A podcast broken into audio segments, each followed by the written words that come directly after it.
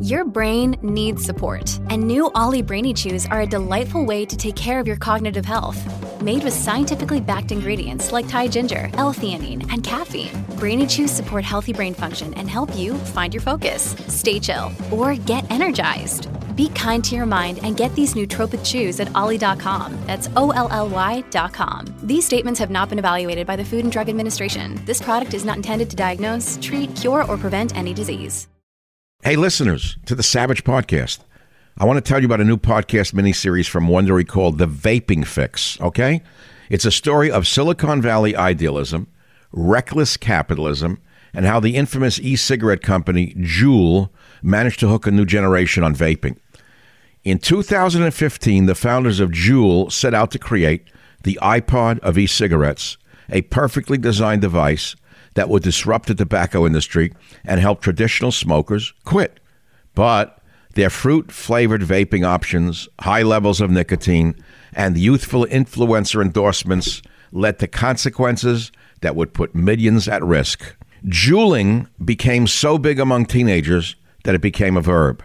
And with plumes of vape clouds surrounding schools across the nation, parents, politicians, and the government demanded answers. Was this Juul's plan all along? Or did ambition blind them from seeing the pitfalls of their invention? I'm about to play you a preview of the Vaping Fix. And while you're listening, follow the Vaping Fix on Amazon Music, Apple Podcasts, or you can also listen early and ad free by starting your free trial of Wondery Plus in the Wondery app.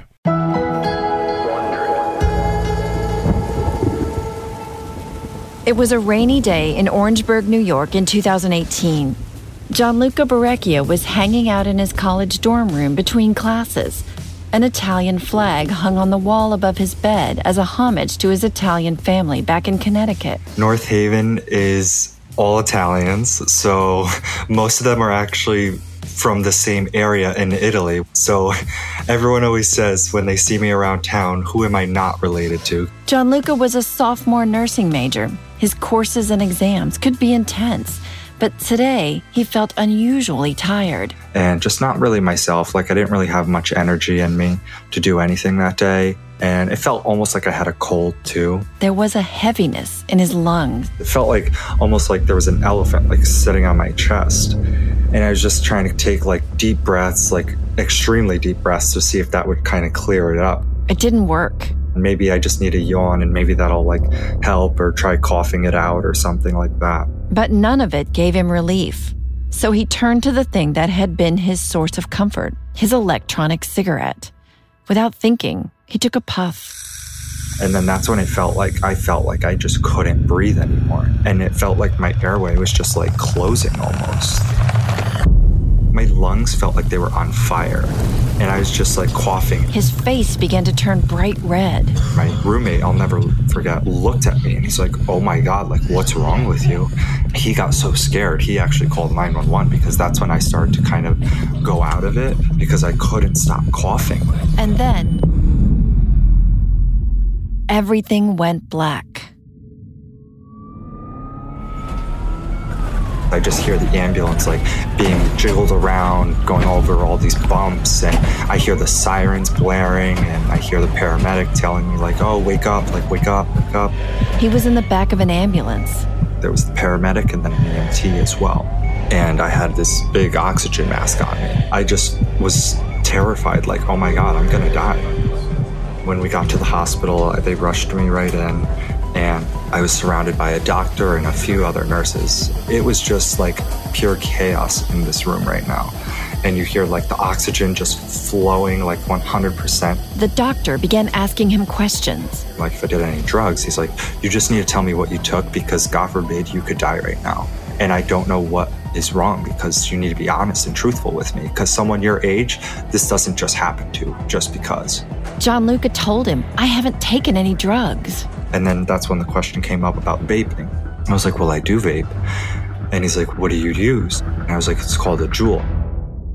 And he wasn't the only one. A warning for parents tonight. Do you know if your child is juuling at school? Across the country, high school students have become hooked on a device straight out of Silicon Valley. Another big story tonight a disturbing study out about teens and vaping, and it shows a significant jump, nearly doubling the number from last year in the number of kids that are actually using these nicotine devices. It ended up becoming my oxygen. I couldn't live without it. I needed it all the time, every day. It would set Gianluca and so many others on a path to the highest offices in the land. I wrote an email saying, Don't worry, girls, we're going to share this story in front of a congressional committee.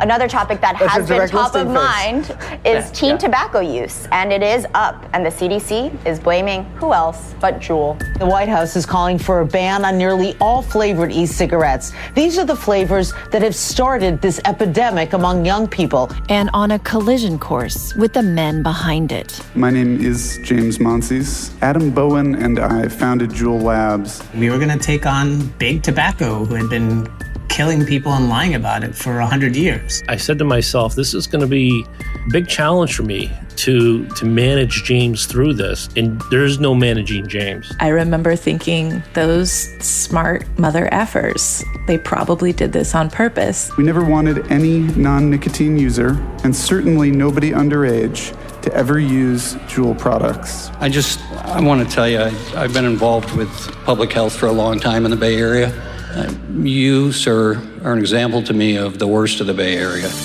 I just remember like my heart stopped, like seeing them. And I just like froze. And I was just staring at them when they came in. And I was just like, wow, like that's the people right there that sent me down my spiral and not even caring about it.